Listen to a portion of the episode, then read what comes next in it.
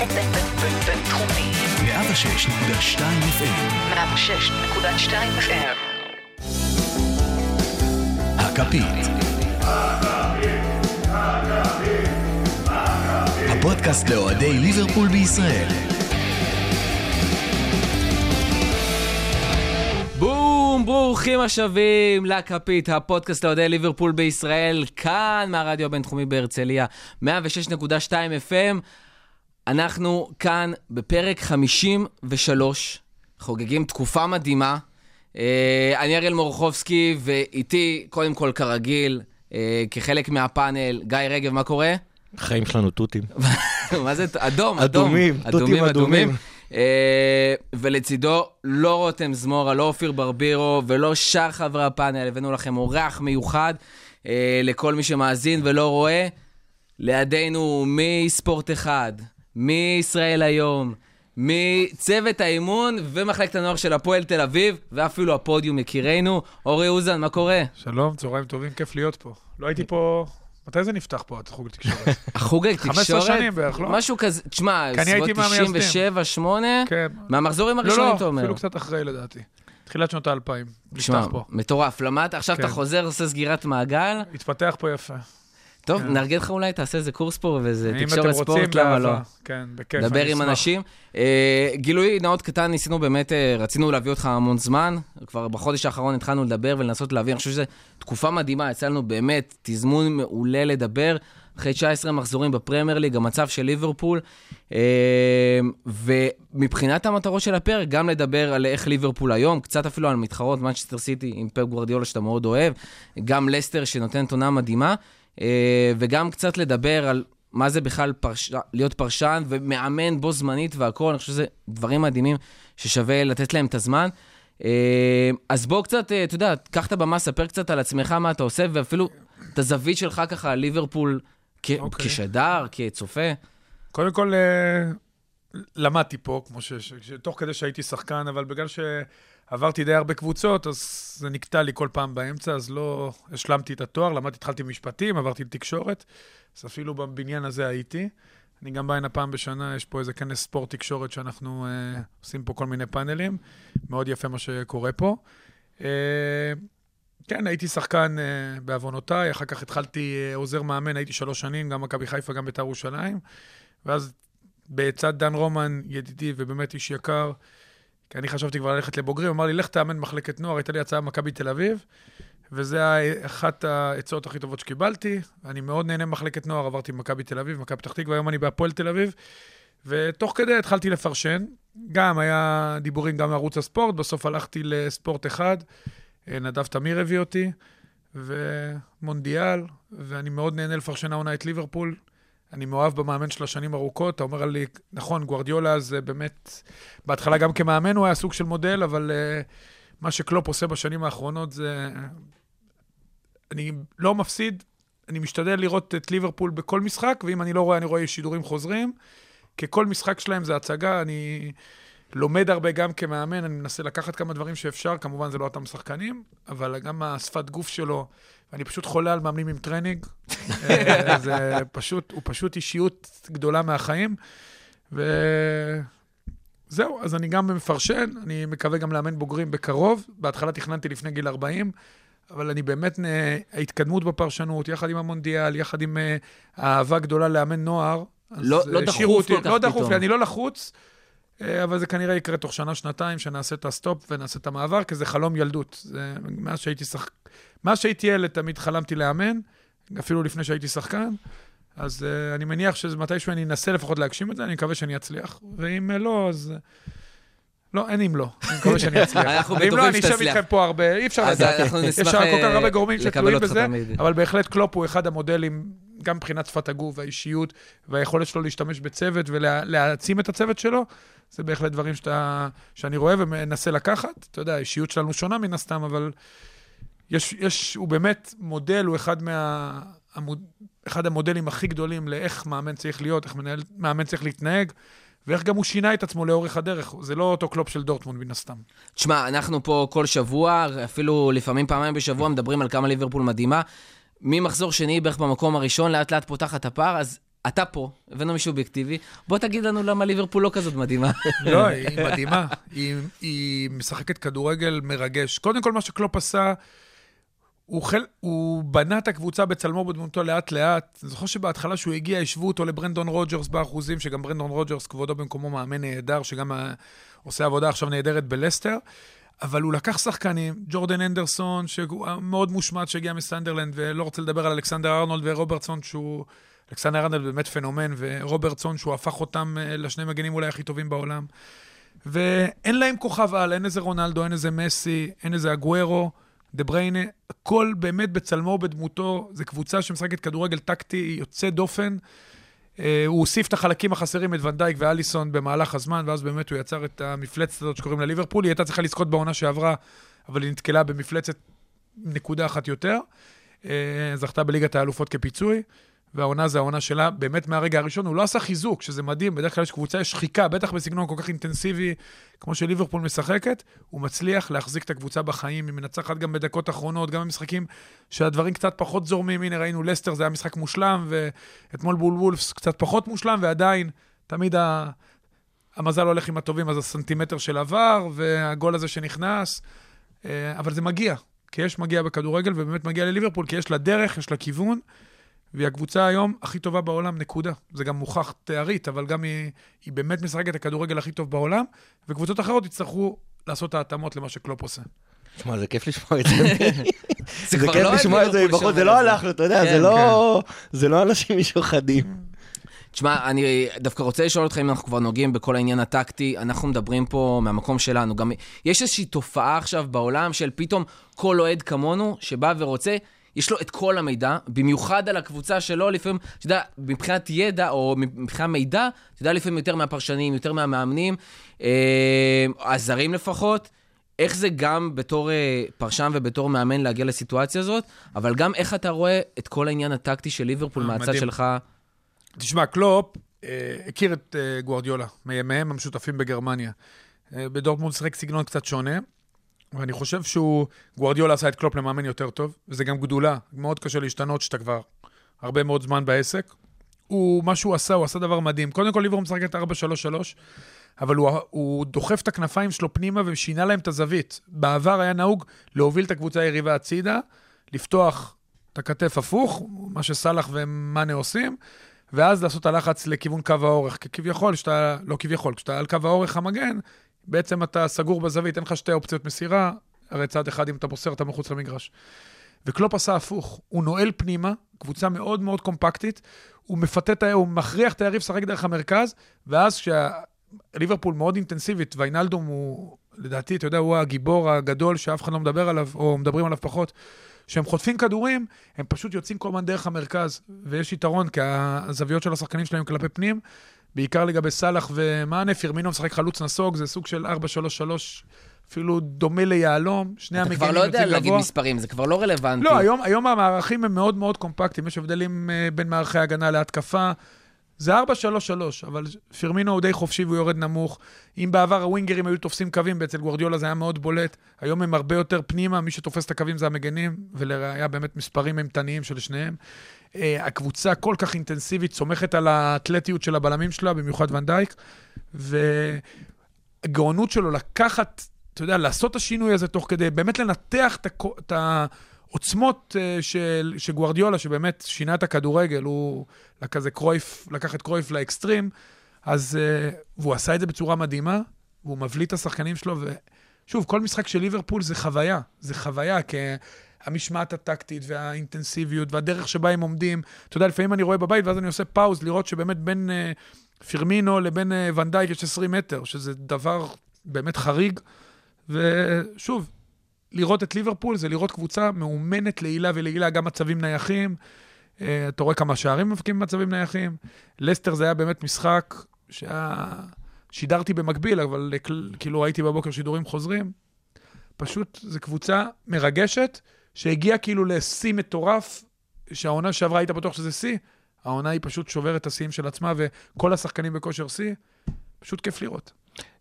אתה הזכרת את uh, ג'יני, ויש המון אה, אצלנו... ונלדום. בח... כן, כן. כן, אה, ג'יני. ג'ורג'יניו. אצלנו זה ג'יני, אצלנו זה ג'יני, אוקיי. ג'יני מיני מייני מו.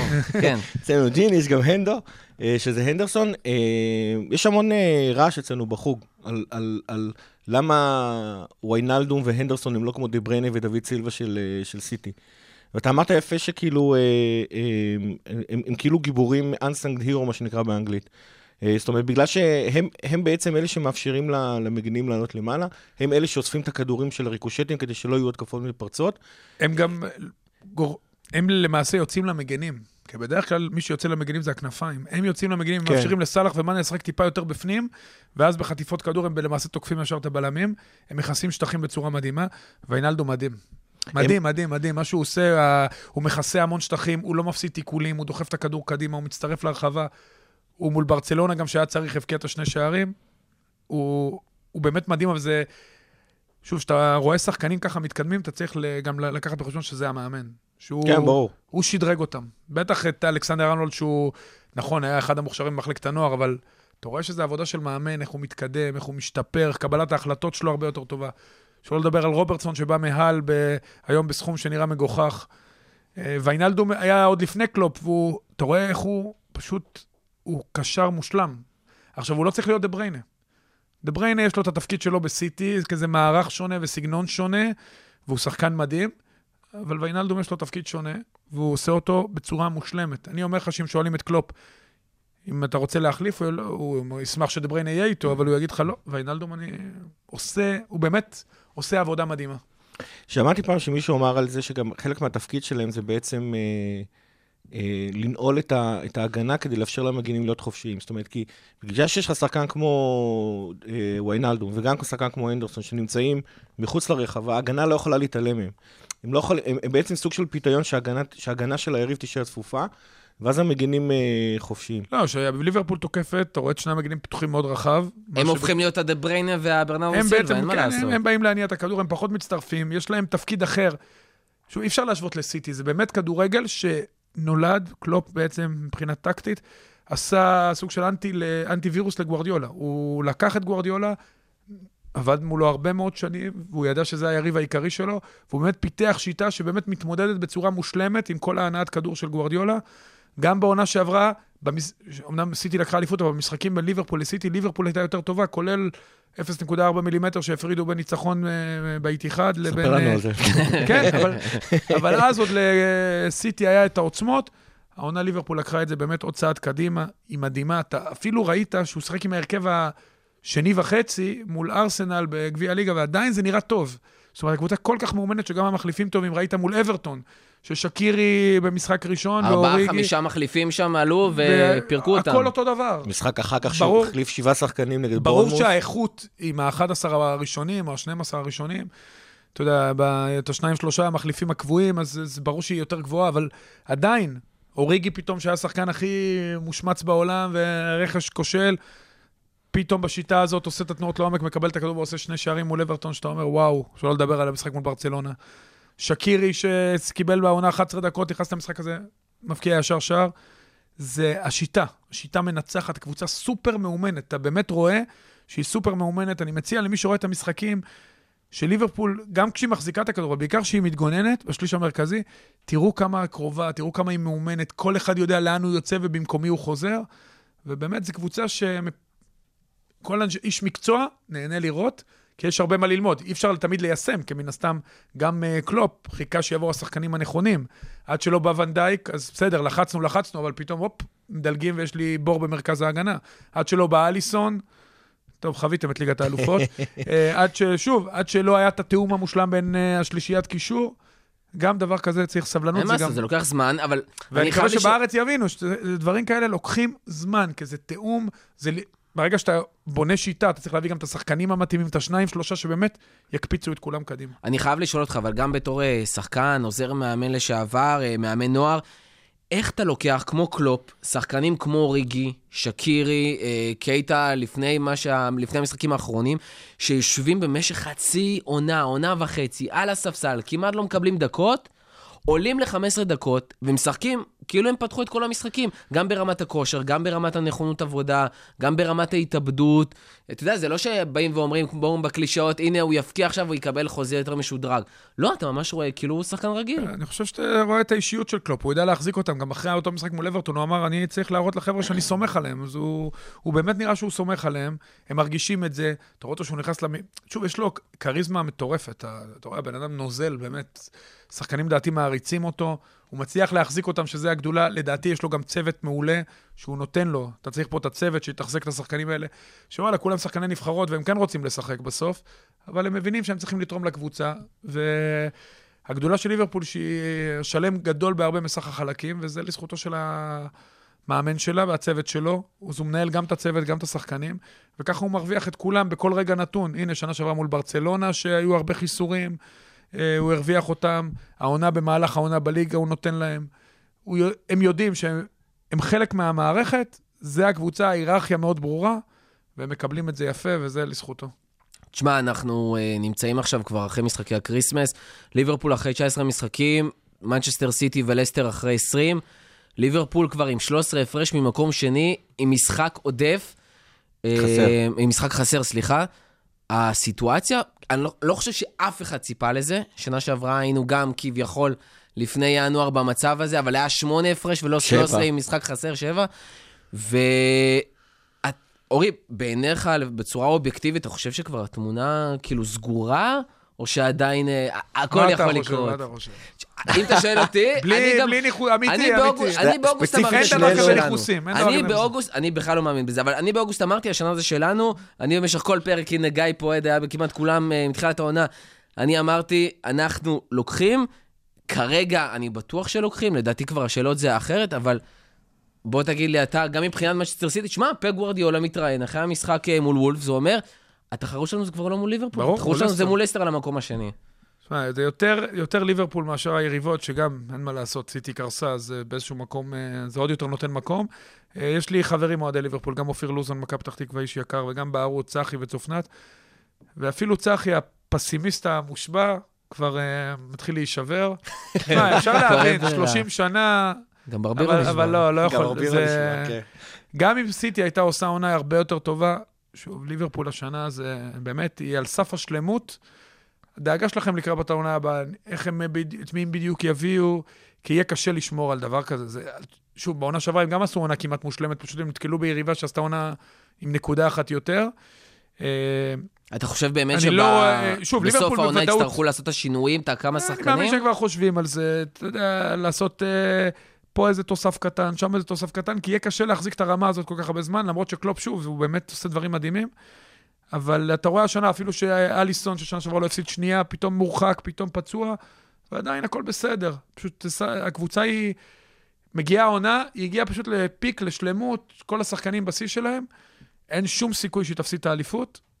היא יכולה ללכת גם על אה, או דאבל או טראבל עם ליגת האלופות והגביע. על גביע הליגה כמובן ליברפול ויתרה, פשוט אה, זה נמשך קצת יותר מדי זמן מבחינתה. לקחה גם את גביע העולם לקבוצות. אין שום סיכוי שהיא תשמוט את האליפות.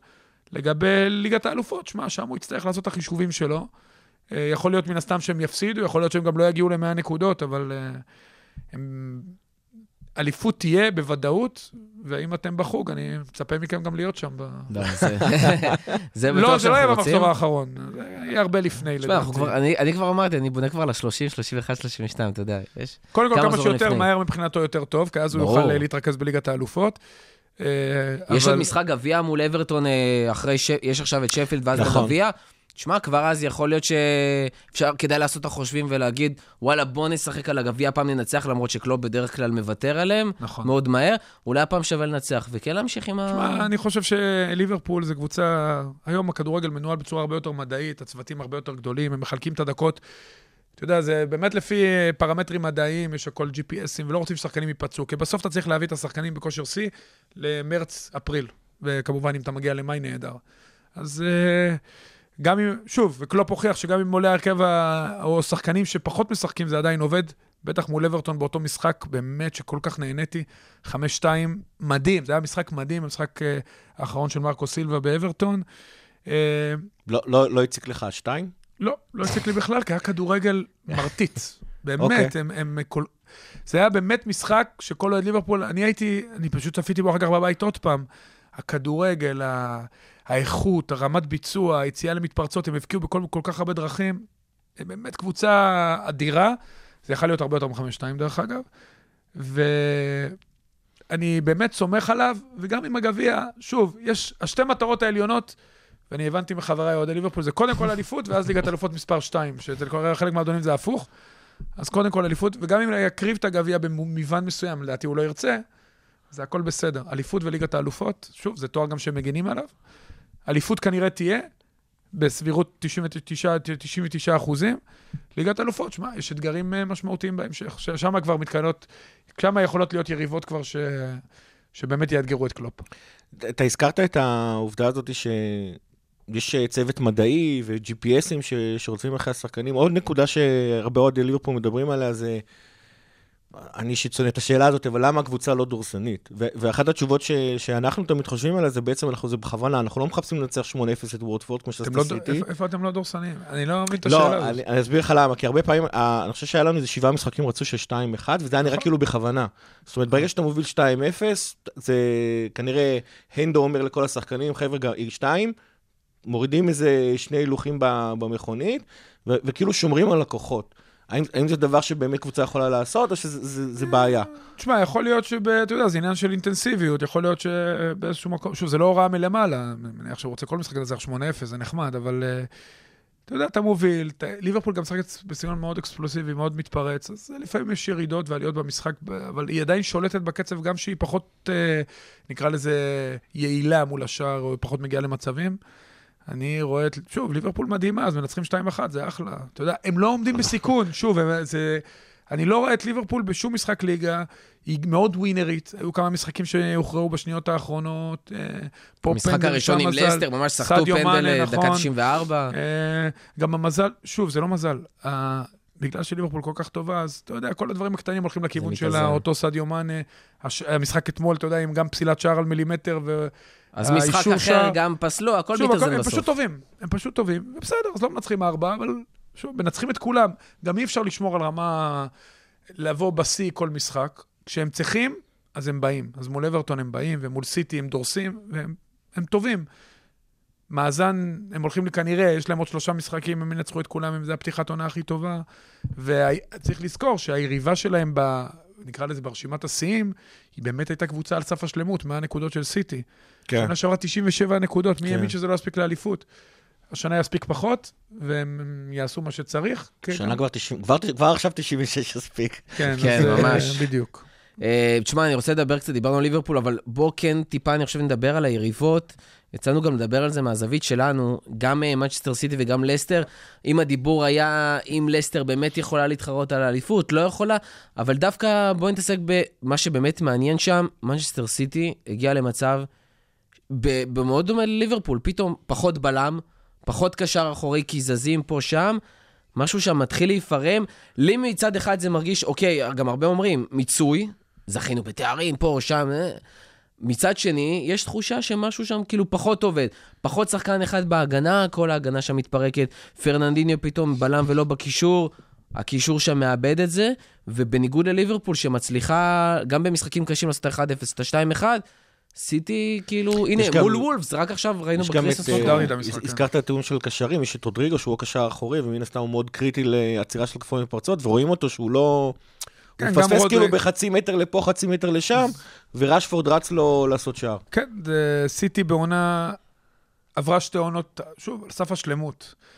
והיא עם הלשון בחוץ. וגם עם הסגל עם הלשון בחוץ. אמנם הביאו את רודרי, אבל איבדו... אה, אתה יודע, גוורדיולה אחרי העונה הראשונה שהייתה עונה לא טובה, והוא אמר, אפילו אה, אם הייתי הבעלים אולי הייתי מפטר את עצמי, אז... אה, בוא, סיים מקום שלישי, רביעי, מה זה כן, היה אבל שם? זה, לא? כן, אבל, רביעי. אבל זה לא ברמה, כן, זה לא מה שהוא מצפה מעצמו, וראינו בשתי העונות האחרונות, עשה כמות נקודות, שבר את כל השיאים האפשריים, אה, לפחות עד השנה.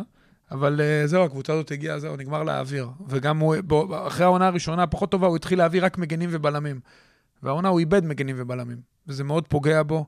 הרבה מאוד שחקנים יורדים בכושר. זו עונת עזיבה של דוד סילבה, שהוא הסמל של סיטי, אולי שחקן העשור. אה, אגוארו קצת פצוע, ג'זוס עדיין לא חוזר לעצמו. שוב, זו ירידה של כל הקבוצה, והמשחק מול וולפס היה באמת סמן ימני לאיזשהו עיבוד דרך מסוים, שקשה להגיד את זה על גוארדיולה. פתאום במחצית לעבור ל-5-3-1, לוותר לגמרי על הכדור, גם אם הורחק לך שחקן. גוארדיולה, אתה יודע, הוא אחד שבאמת החזקת הכדור היא הדבר הכי חשוב לו בעולם, ואתה רואה שהוא גם מתחיל באיזשהו מקום להבין שוואלה, השנה זה לא יקרה. אני לא רואה אותם גם עושים את הסוויץ' בליגת האלופות, יש להם ריאל מדריד, יהיה להם מאוד קשה. לפורט עד אז יחזור, אבל זה, זה לא לפורט, לפורט הוא רק סמל, יש המון המון בעיות. בואו נראה אם יצליחו להביא מישהו בינואר. הבעיות הן לא רק בהגנה, זה לאורך כל הדרך, ומלבד דה בריינה, שבאמת עושה עונה גדולה, קצת הגוורו, זה לא מספיק. אה, הם יאבקו על המקום השני עם לסטר. גם לסטר לא יכולה להיות מקום ראשון, אין לה, אין לה אוויר להגיע לכמות הנקודות הזאת.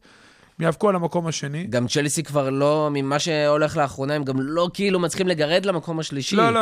זה כבר ממש קשה. אתה רואה. את הצבירת נקודות, פתאום טוטנאם שם אחרי שהיא פתחה את העונה ככה. יונייטד כבר מקום כן. אה, חמישי. הכל. קרוב. שפילד יונייטד שם קרוב, שפילד יונייטד אתמול מול סיטי גם, זה לא היה משחק שסיטי תרצה לזכור. פה החלטת שיפוט, שם החלטה, ניצחו בסוף 2-0, אבל אתה רואה שהכל הולך מאוד קשה, והם יצטרכו שנה הבאה לעשות קצת אה, רפרש בסגל, אה, סילבה, כמו שאמרנו, עוזב, להוסיף ליד בריינה עוד שחקנים, אה, אולי להיפרד מעוד כמה שחקנים, בעיקר לחזק את ההגנה. אה, אם גור... ושאלת השאלות, אם גורדיולה יישאר עונה החמישית, כי בדרך כלל הוא לא עושה את זה. אתה אה, חושב שהוא יישאר? אני לא יודע. אני לא יודע. אתה יודע, אף אחד מן הסתם אה, לא יודע. מי שראה את סודות ברצלונה, גם שם חיכו, חיכו, חיכו, חיכו, בסוף הוא הודיע אחרי מרץ שהוא עוזב. אני חושב שהוא כן ירצה לעזוב בצורה יותר טובה, אבל אה, לך תדע, אולי יובנטוס מחכה לו. אני... יובנטוס עם מאמן של... זה לא משנה, אם גוארדיולה, כמו שרומיניגה הבנתי. אמר, אם אפשר להביא את גוארדיולה, אז מביאים את גוארדיולה, כי הוא הכי טוב שיש, והוא באמת עושה דברים מדהימים. זה גם יהיה טוב לנבחרת איטליה, אבל אה, אי אפשר, שוב, סיטי העונה היא בעונה, עונת מעבר, אחרי שנתיים חריגות. היא תנסה בליגת האלופות, אני לא מאמין בקסמים. שאתה לא טוב, אתה לא טוב. אתה לא חושב יהיה לה קשה לעשות את הסוויץ' הזה מול אה, ריאל מדריד. שהיא קבוצה שאין לה בעיה של משאבים. זאת אומרת, היא לא באמת חייבת לסיים מקום שני, זה לא תורם לה בשום צורה. היא תוכל לשים את כל הכלים מהליגת האלופות. אבל זה משחק נוקאוט, אני לא מאמין בזה. זה- אתה צריך להגיע בכושר טוב עם ביטחון. בוא נראה שלפורט יחזור, בוא נראה מה הם יעשו בינואר, אם בכל זאת הם יצליחו להביא איזה מישהו שהוא קצת, אה, נקרא לזה, יכניס להם אנרגיות חדשות. אה, ריאל מדריד נראית נהדר, זידן עושה עבודה נפלאה, העונה יותר טובה לטעמים. גם פתחו את העונה בכל- לא טוב, ועכשיו הם כן, באמת... כן, אתה רואה אה, גם השפעה של מאמן ממש, לזה. שהוא עושה דברים מאוד יפים. אה, תשמע, ריאל מדריד גם קבוצה בשנים, ה... בעשור האחרון, שהיא קבוצת ליגת אלופות, זכתה ארבע פעמים. אמנם בליגה היא נכנעה לדומיננטיות מוחלטת של ברצלונה, אבל בליגת האלופות, בטח עם זידן, היא הייתה נהדרת. אז אה, יהיה מאוד מעניין. זה אחד המשחקים הכי מעניינים, ואם סיטי גם תעוף משם, זה גם יהיה מבחינה מורלית לקבוצה מכה מאוד קשה גם בליגה. אבל אה, שוב, הם רוצים לסיים מקום שני, אתה יודע, בכל זאת, אתה לא רוצה שלסטר תסיים לפניך, הם רוצים uh, עדיין להיות סגנים, זה גם בסדר. ובסך הכל, אתה יודע, הקדנציה של גוארדיולה שם היא מדהימה. יהיה מעניין לראות אם הוא יבחר להמשיך. הזכרת את לסטר שהיא... אה, באמת אין לה את האוויר, האמת לדעתי גם אין לה יכולת ועומק לסיים, ראשון בטוח, בינינו עם סיטי, ברגע שתתאפס על עצמה, גם, גם סיטי תעבור אותה סביר בקלות. להניח, כן. אבל, אה, וגם אמרת שהמשחק שלנו מול לסטר היה מושלם. מושלם. העניין הוא ש, שכשאני ראיתי את לסטר, הוא היה ממש מאכזב. כי כשהם שיחקו נגדנו באנפילד, הם עוד ניסו ללחוץ. השער הראשון שלנו הגיעו מהעובדה שהזמנו אותם, ואז אה, באיזה שלוש מסירות שלחנו את מאנה לבד מול השוער. אה, כאילו פה, דווקא, דווקא, דווקא כשזה בבית, ודווקא כשהם משחקים נגד אה, אלופת עולם טריה, וזה זה, זה, לא- היה נראה שהם לא באו למשחק, הם לא לחצו, הם לא, הם לא עשו שום דבר. אני חושב שזה יותר ליברפול מלסטר. קודם כל, לסטר גם היא, לא יהיה לה אוויר, כי הסגל לא מספיק עמוק. אה, צ'ילואל עושה עבודה מדהימה, NDD, אני לא יודע אם יישארו שם, שוב, זה כמו למרות שזה מועדון עשיר ואין להם בעיה להחזיק את השחקנים האלה. ואם הם יהיו בליגת האלופות, יכול להיות שחלקם יישארו. אבל תשמע, זה לא אותה רמה. גם ליברפול באה יחסית אחרי מנוחה, שוב, אמנם טיסות, אבל יחסית מנוחה, היא באה טריה מאוד למשחק הזה. היא באמת, אתה יודע, כל הכוכבים הסתדרו מבחינתם במשחק הזה. לסטר, בסיבוב הראשון שהיא הגיעה, היא לא הייתה אותה לסטר. זה היה עוד לסטר, זה היה כמו עוד קבוצת מרכז טבלה. פתאום לסטר היא טיפה מאיימת, אז ליברפול באה בשיא החדות, בשיא הכושר. ראית, הוציא את סאלח, ישר, כולם הרימו גבה וישר הם uh, פירקו את לסטר, אלכסנדר ארנולד בהופעת ענק. זה לא מעיד על לסטר, לסטר בעונה ענקית. אבל היא לא, היא לא ליברפול. בטח לא שליברפול באה לזה, למשחק הזה, לא כעוד משחק, אלא כמשחק עונה. זו הייתה באמת הצגה חריגה של אה, ליברפול, וזה היה אחד המשחקים שמבחינת איש מקצוע, אה, היה הכי כיף לראות את ליברפול. זה היה באמת משהו מדהים מה שהם עשו שם. הם לא נתנו להם לנשום מהשנייה הראשונה. אתה יודע, גם ה-1-0 במחצית, זה היה הרבה יותר מ-1-0 מבחינת כן. הדומיננטיות. זה היה שליטה אבסולוטית, ואתה יודע, בסוף הכל התפוצץ חצי שני. האם זה באמת היה המשחק הכי טוב שלנו? כי אני, למשל חושב שהמשחק מבחינת איכות, לא מנצ'סטר דומיננטיות. סיטי. מנצ'סטר סיטי מסכים. באנפילד. אה, שוב, כי אתה לוקח את העוצמה של המשחק וסיטי וכל הסמליות של זה, אז זה באמת היה משחק גדול, אבל מבחינת שלמות של כדורגל, באמת, זו הייתה באמת הצגה. קודם כל, אני מאוד אוהב את אלכסנדר ארנולד. כולנו. מאז שהוא- הבקיע את השער מול אופנהיים בכדור נער, את השער הראשון שלו. זה היה מוקדמות נכון. ליגת אלופות שנה מוקדמות ליגת שעברה. אלופות, נכון, שנתיים, אני לא טועה. שנתיים? כן, שנתיים, שנתיים, כן. אה, מעל החומה עם רגל ימין, למרות מדהים. שזה היה עמדה לרגל שמאל. אני מאוד אוהב אותו, הוא באמת שחקן, אתה יודע, הוא גם גדל במועדון, והוא באמת סומן לגדולה מגיל צעיר, וזה גם, אתה יודע, לא פשוט ל... ל אתה יודע, ל- באמת להגשים את הציפיות, והוא מעל ומעבר להגשים את הציפיות. ותשמע, הוא נתן שם באמת מופע אישי, וגם אה, פירמינו, שהוא באמת שובב כדורגל, והוא... הגול, הגול השלישי, תשמע, איך שהוא שובביניו. איך הוא משתלט על הכדור עם הצד החיצוני. תשמע, הוא באמת, תשמע, הוא גם בועט לא באלימות, לחיבור. זה- באמת, היה הצגה שכל שנייה אתה נהנית, ומול קבוצה שיודעת לשחק כדורגל, זה לא שהם שיחקו מול קבוצה שיודעת, מול מאמן מצוין. אז אני באופן אישי, מהמשחק הזה הכי נהניתי מליברפול. כמובן, מול סיטי זה היה משחק נהדר. אנחנו זוכרים את הפתיחה עם הספק פנדל וכל עבר ופביניו, אה, והשאר, עד השער של פביניו. שני משחקים אדירים, אבל יש הרבה, רק תבחר, ליברפול באמת העונה. אברטון, כמו שאמרתי, הרבה מאוד משחקים טובים. תשמע, האמת. שפירמינו ולסטר, אפרופו, יצאנו, אני וגיא, דיברנו על זה, על מה שקלופ אמר אחרי המשחק. אה, כל הסיפור עם פירמינו, על זה שכבר אה, גם הוא כן. בא אליו וגם איש מקצוע בא אליו ואמר לו, תשמע, פירמינו כבר לא מפקיע איזה 15 משחקים, כאילו, מה הולך שם? כאילו, פירמינו עצמו אמר שהוא מודאג, וקלופ אמר לו, תשמע, אני מבחינתי, כל עוד תמשיך לעשות מה שאתה יודע לעשות, תעשה. אני בכלל לא מסתכל על הכמות מספרים, הכל טוב, תמשיך לשחק אותו דבר, בום, עולה על המגרש, מבקיע שני שערים. תשמע, מדהים. בהמשך לזה, זרק פעם איזה אחד הכתבים באנגליה ש, שאמר שאם אתה מסתכל על, ה, על המשחק, אתה לא תראה את פירמינו. אבל אם תסתכל על הפירמינו, אתה תבין את המשחק. יפה. מה, מה, מה אתה יכול לה- להגיד לנו בתור צופים אה, לא מקצוענים? מה, מה להסתכל בפירמינו כדי להבין מה הוא עושה שם? הרבה כי- דברים, הרבה דברים. קודם כל בלחץ, הוא עושה צל, הקשר האחורי תמיד עומד לפניו. אה, הוא מאוד חכם בלחץ שלו, הוא, הוא השחקן הכי חשוב בהתקפה לטעמי, כי הוא כל הזמן בורח מהבלמים, מפנה שטחים, לשם נכנסים סאלח ומאנה כל הזמן. הוא עושה דברים מאוד מיוחדים עם הכדור. אומר לך, דור הופמן אמר עליו, שובב כדורגל. הוא באמת עושה דברים יפים. הוא בורח לאחור, הוא מוסר בחסד עליון. הוא הכי מפרגן בעולם, הוא לא אגואיסט. הוא לא יחפש את השער בכל מחיר. הכל אצלו יפה. לא סתם קלופה, הוא השחקן שעושה את כולם לידו יותר טובים. וזו הגדולה שלו. תשמע, מדהים. אה, ככה, לקראת... גם הוא היה מאופניים, כן. אפרופו אופניים. לגמרי. ל- לקראת סיום, ככה, כנושא האחרון, דווקא הייתי רוצה לשאול פחות על ליברפול, ודווקא יותר בכיוון שלך, של אה, איך זה באמת לעבור בתור, משחקן כדורגל, בתור אחד גם שרוצה להיות מאמן, פתאום לעשות את המעבר הזה לפרשנות, לראות את. המשחקים. לא, כן, אבל אתה יודע, בוגרים, נכון. לעבור, אה, לעבור לפרשנות, אה, אתה גם כותב, אתה גם נכון. מפרשן משחקים, אתה צריך לפרשן גם את הנבחרת. אה, פתאום אתה רואה משחקים, קצת אולי גם בזווית אחרת, זה גם גורם לך לראות יותר משחקים. גם מכיר את המחברת המפורסמת שלך, שאתה באמת יושב הרבה ועושה, מחברות, הרבה כן. מחברות, יושב ועושה תחקירים ממש בכתיבה אמת. אהרון מלא מחברות. אז אני אספר לך, אתה יודע... כן. אתה שומר את המחברות האלה? כן, לא, לא, לא יודע, יש לי בארון, מתישהו אני אפטר מזה. זה לא בגדים. בגדים אני זורק יותר. אה, תשמע, כשאני התחלתי לפרשן, זה היה מיד אחרי שפרשתי, כמו שסיפרתי, נדב תמיר, והתחלה ערוץ הספורט, ופלירטטו, ואז נדב תמיר אה, לקח אותי לצ'ארלד, אני שמח, אני באמת בא איתך, מקום שאני מאוד נהנה בו. וזה היה לפני שהתחלתי לאמן. ואז אה, אריק בנאדו קרא לי לבוא לעוזר מאמן מכבי חיפה, אה, שמתי את הפרשנות בצד. ואז. אחרי שחזרתי, אחרי מכבי חיפה חזרתי לפרשן, שוב, זה היה במינונים יחסית נמוכים, כי עדיין לא הייתי בסטטוס שאני היום, זה היה שונה לגמרי. זאת אומרת, אחרי המשחק לפרשן, ואחרי שגם חוויתי מה זה להיות בצוות אימון, בטח בליגת העל, ובטח מועדון כמו מכבי חיפה, ולבוא פתאום לפרשן, אתה נמצא בעולם אחר, אתה מבין את החשיבות של המאמן, הפרספקטיבה שלך שונה? שונה. לחלוטין, אתה מבין את מגבלות הכוח של המאמן, זה לא פלייסטיישן, אתה לא משחק פיפא, אה, אתה לא שולט על כל דבר, אתה מנסה לשלוט כמה שיותר, אבל זה גם, אתה מוגבל בכוחך, בסופו של דבר זה כדורגל, זה לא כדורסל, אתה יכול להיות הרבה הרבה יותר טוב, עדיין להפסיד 1-0 באיזה מתפרצת, או איזה טעות בהגנה, או איזה מצב נייח, ואז יגידו למה עשית ולמה עשית ולמה עשית. כן, לפעמים אתה מתכנן דברים, וזה וואלה, זה לא עובד. אז תמיד יש לי מין אמפתיה אה, לעניין הזה, וזה שינה אותי כפר... כאחד שמדבר על כדורגל אה, מהצד החיצוני. אה, ואחר כך כשהתחלתי לעבוד נוער, וגם לשמחתי התחלתי להתקדם בפרשנות, כולל אה, המונדיאל, שהייתה באמת חוויה מדהימה, אז אה, גם כמאמן נוער, אתה... היכולת לראות המון משחקים ולהסתכל עליהם בצורה הרבה יותר ביקורתית, הרבה יותר ביקורתית ממה שהסתכלתי כשחקן, זאת אומרת, הרבה יותר מה המאמן עושה ואיך הקבוצה עומדת, ויותר על אלמנטים טקטיים מאשר אלמנטים טכניים, שגם על זה אני שם דגש.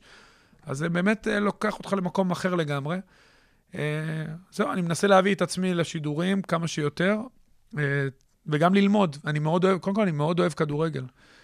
והייתי מפרשן פעם משחקים באמת, שאני אומר לך שחלק מהשחקנים לא רצו לבוא למשחק, ואני עדיין אה, פרשנתי. היה לנו כמה חוויות אה, בגביע הצרפתי או גביע הליגה הצרפתי שהן היו לא פשוטות, ועדיין נהניתי. אפילו היה לי משחק פעם שידרתי בין אה, ליץ למידלסבורו, ליגה שנייה של ביאלסה, 0-0 בלי בעיטה לשער, אבל היה שם, ביאלסה עשה כמה דברים מבחינה טקטית, שוואלה, אחרי המשחק נהניתי, כי אני באמת אוהב כדורגל. אז uh, קורה לך שבגלל שאתה מתעסק באימון, פתאום במשחקים אתה מסתכל עליהם בצורה של... אתה מסתכל ממש נטו על הטקטיקה, כן. בכלל לא מעניין אותך כמות שערים וזה, כי איך, איך השחקן שם מתפתח, איך הוא נע, כל דברים שאתה יודע לקחת אליך אולי לשחקנים. ברור, רזול, אמרתי לך, אני יורד לרזולוציות, שוב, ברמה האישית, פחות כלפי חוץ, כי אני יודע שאני לא, אני לא מדבר לשחקנים שלי, אני מדבר בסופו של דבר, אתה רוצה להביא את המשחק לאנשים, אתה רוצה שיאהבו אותו יותר, אתה מנסה לדבר חיובי, בטח שאני מפרשן כדורגל ישראלי. אה, שוב, כי אני יודע כמה הילדים האלה שמשחקים היום, כמה הם רוצים ומתאמצים, והכי קל לבוא מהבית, למה, למה, ולמה לא ככה, ול... היי, אם למה לא ככה, למה אתה לא היית? בסדר, כי הילדים האלה באמת, אני אומר לך שהם יותר מוכשרים ממה שאני הייתי, אה, נותנים, משקיעים הרבה יותר ממה שאנחנו השקענו, אולי אנחנו שיחקנו בשכונה כל היום, אבל העולם השתנה, ווואלה, הם, הם גם רוצים להיות הכי טובים שאפשר. לא תמיד זה מסתדר, לא תמיד יש את הכישרון, לא תמיד יש את הנסיבות. לכן אני מנסה, אתה יודע, אני באמת מנסה לבוא מהמקום הכי חיובי בעולם. זה מהצד של הכדורגל שלנו, שאתה רואה את הכדורגל ברמה הכי גבוהה, זה, אתה יודע, ומדברים תמיד על כדורסל. שמע, ליברפול זה כמו הקבוצה הכי טובה בעולם, זה ה-NBA, הפרמייר ליג, הליגה הספרדית, הליגה הגרמנית, זה הרמה הכי גבוהה שאפשר להגיע. אז אתה צריך גם לקחת את זה בחשבון, שאתה משווה את זה לכדורגל פה. אנחנו, המטרה שלנו פה מבחינתי, להוציא כמה שיותר מהר וכמה שיותר שחקנים החוצה. ברגע שיהיה, זה גם יעזור לנבחרת. אז שוב, אז כשאני מפרשן את הכדורגל שלנו, שאותו אני הכי אוהב, והכי מזדהה איתו, אז זו, זו, משם אני מגיע, זו הנקודה שממנה אני מגיע. תמיד אני חושב על טובת הילדים שמשחקים, ואני מקווה שכמה שיותר ישתלבו אה, בקבוצות הבוגרות. אני מסכים לגמרי. אני רוצה לקחת אותך, זרקתי את זה קודם, אני רוצה להחזיר את זה טיפה עכשיו. אנחנו חיים באמת בעידן שבו כל אחד יודע, אנחנו פה, שנינו, אני אקח את הדוגמה שלנו, אנחנו יושבים פה, פותחים לפטופ, אתה פותח את סקוואקה ואתה פותח את... טרנספר מרקט. טרנספר מרקט והו סקורד, יש לך הכל. אנחנו יושבים, יש לך ניתוחי וידאו, היום כל איזה יהודי עם עשר שעות פנויות, יש לו פתאום סרטונים מטורפים, מנתח ברמת הגוורדיולה עכשיו מה קרה על המגרש.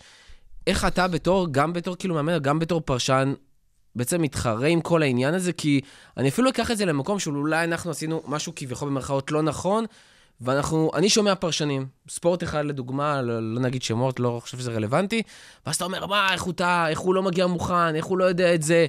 ומצד שני, אנחנו יושבים, כאילו, אתה חי ליברפול 24/7, ברור שאתה יודע, אה, ואז אתה עומד בצד שלך, ובעצם, תשמע, אי אפשר באמת לדעת הכל. לא, אי אפשר לדעת הכל, אבל אפשר להיות מוכן. קודם כל, אני לא מתחרה עם אף אחד, לא מתחרה, אני לא מחפש, אני מחפש להביא את הזווית שלי. אה, אבל אתה, לכל שידור, אתה מנסה לבוא הכי מוכן. ואני משתמש אולי ב-2% ממה שאני כותב. אבל זה סתם, א', זה מסקרן אותי, אה, ודבר שני, אני רוצה לבוא, אני לא רוצה להיות מותקל, שיגידו לי, הוא היה פה, אז אני לא אדע, אה, אני תמיד רוצה להיות מוכן, וברגע זה משתלב באמת עם סקרנות ואהבה אמיתית למשחק, אז... כמו שאשתי אומרת, היא מקנאה בי שאני אוהב את מה שאני עושה. ואפילו ביום הולדת שלי שהשבוע שידרתי, ווואלה, היה לי כיף. אני אוהב, אני אוהב, אני באמת אוהב ונהנה, אה, גם אם זה משחקים יחסית זניחים. וכשאתה אוהב, אתה עושה, אתה גם משקיע, ואתה באמת רוצה לדעת, ואני באמת משתדל להכיר ולדעת, אתה יודע, וגם אני קורא את כל האתרים האלה, אבל כשאתה מפרשן, אני לא רוצה להיכנס לפעמים ל... לא רוצה להטריח את האנשים בפרטים. אני רוצה באמת להסביר מה אנחנו רואים מהצד, כאילו שהכדורגל הוא לא בוא 11 ל-11 כדור ובוא נשחק. זה לא ישעיהו ליבוביץ', 22 שחקנים שרוצים אחרי כדור. זה כדורגל, זה הרבה יותר מורכב מזה.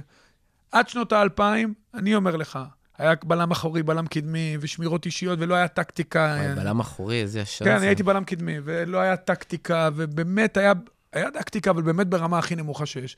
כדורגל, כמו שאמרת, זה לא רק כל האתרים האלה, הוא נהיה הרבה יותר משוכלל, הרבה יותר קרוב, הרבה יותר uh, מדעי, וגם אני חושב ששידורי הכדורגל הולכים לכיוון הזה, ואנחנו משתדלים להביא את החוויה בצורה הכי טובה והכי נעימה לאוזן של הצופה, כי כמו שאמרת, לא כולם גם... Uh, גם לא צריך להלאות יותר מדי בפרטים. בסוף זה משחק הכי כיפי והכי נעים והכי מפתיע והכי מרגש והכי פופולרי בעולם, ואתה רוצה שהוא יזרום בצורה הכי טובה. גיא, משהו לסיום? היה פשוט תענוג. באמת ממליץ. היה ממש כיף לשמוע אותך. תודה רבה.